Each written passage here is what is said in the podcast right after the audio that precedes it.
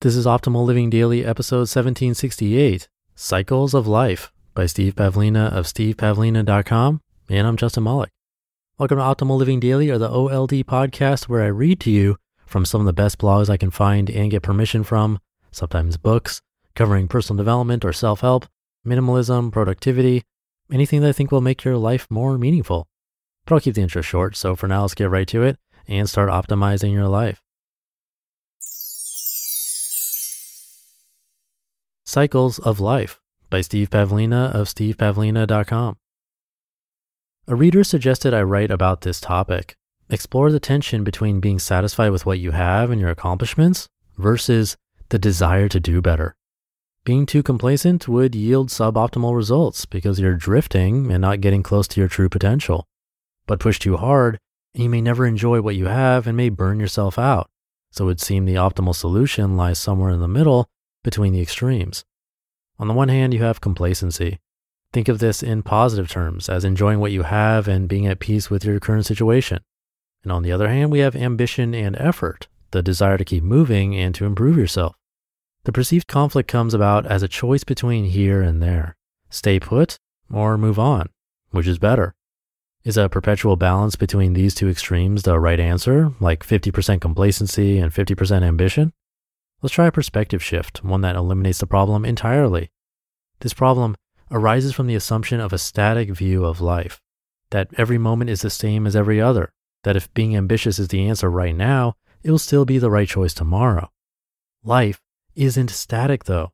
When you take a snapshot, here is where I am now view of your life, you reinforce a flawed view of reality.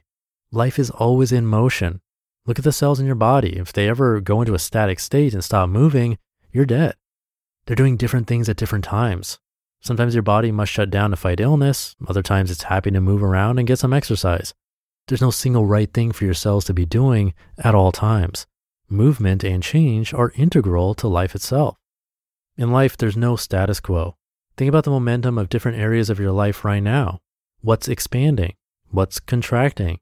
Instead of thinking of complacency versus ambition as some percentage mixture in the present, Think of long term cycles of expansion versus contraction. Cycles of ebb and flow are a natural part of life. Notice what type of cycle you're in right now. If you're in an expansion cycle, then you push your ambition as far as it will take you and forget about complacency. If you're in a contraction cycle, then take a break from ambition and spend time on your inward development. Sometimes these cycles last for years. From about mid 2004 onward, I've been in a massive expansion phase trying new things, meeting new people, starting a new business. Before that, I was in a contraction phase for many months, thinking and contemplating, doing lots of reading, turning inward, and reassessing my priorities. There are even cycles within cycles, like periods of short term contraction during a long term expansion period. It's like the stock market. You have long term bull and bear markets and short term bull and bear days and weeks. At the time of this posting, it appears we're having some bear days in an otherwise bull market cycles within cycles. So, just as a stock investor needs to know when to buy and sell, you must listen to the signals from your own life, both internal and external, to learn when it's time to expand or contract. Every day is different. Sometimes buying and expansion is right, and other times selling and contraction is right. You don't balance the two, you cycle between them. One of my favorite treatments of this subject can be found in the Bible in Ecclesiastes 3 1 through 8. The whole book of Ecclesiastes is an interesting story about a man searching for the ultimate source of joy in life, eventually succeeding by identifying it as the fulfillment that comes from hard work.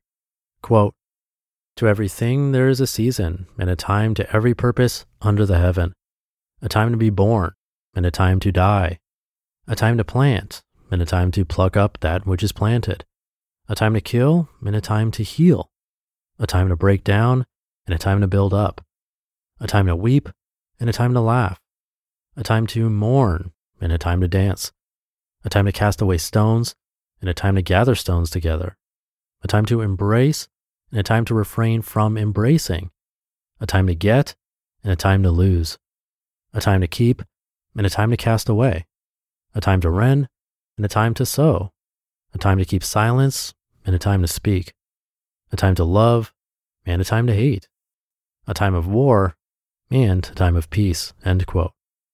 Life is constantly cycling through expansion and contraction phases. Sometimes we're able to go out and do no wrong. Other times we run home licking our wounds. By recognizing what kind of cycle you're in, you can flow with it instead of fighting it. In a contraction phase, this means spending a lot of time thinking and journaling, reading, working on personal development to build your skills, going to school, spending lots of time with family. In an expansion phase, it means taking on some ambitious projects and stretching yourself, joining new clubs, meeting new people, taking on new responsibilities, enjoying new experiences.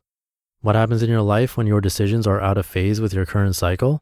What happens to a stock investor whose decisions are out of phase with the market? Problems also occur when we get stuck in one phase for too long. A prolonged contraction phase can lead to depression, both in the stock market and in your personal life. A prolonged expansion phase can build stress and anxiety. Life requires cycles of exertion and rest. That's what makes us stronger. What is your life calling for right now? Should you be contracting or expanding? Is this the time to reinvent yourself in private or express yourself in public? You just listened to the post titled Cycles of Life by Steve Pavlina of stevepavlina.com. This post was written over 15 years ago and still so relevant today. I'm sure you can relate to this one. A big aha moment for me in this article was when he was talking about taking snapshots. He said, when you take a snapshot, here's where I am right now view of your life, you reinforce a flawed view of reality. And that's so true, and a running theme of this podcast that pretty much none of the practices you hear about on this show, like minimalism, self care, exercise, meditation, any of that stuff, it's not an end goal or snapshot. It's a constantly changing thing. So, to answer this question of growing versus contracting in that way, too, of sort of why not both, is a great way to think about it. And I could be wrong, but I feel like this is a question that a listener might have asked for our optimal living advice show. Sounds really familiar. But in either case, hopefully it was helpful for you. I think I'll leave it there for today. Have a great rest of your day. Thank you for being here and listening to me and for subscribing to the show. And I'll be back tomorrow where your optimal life awaits.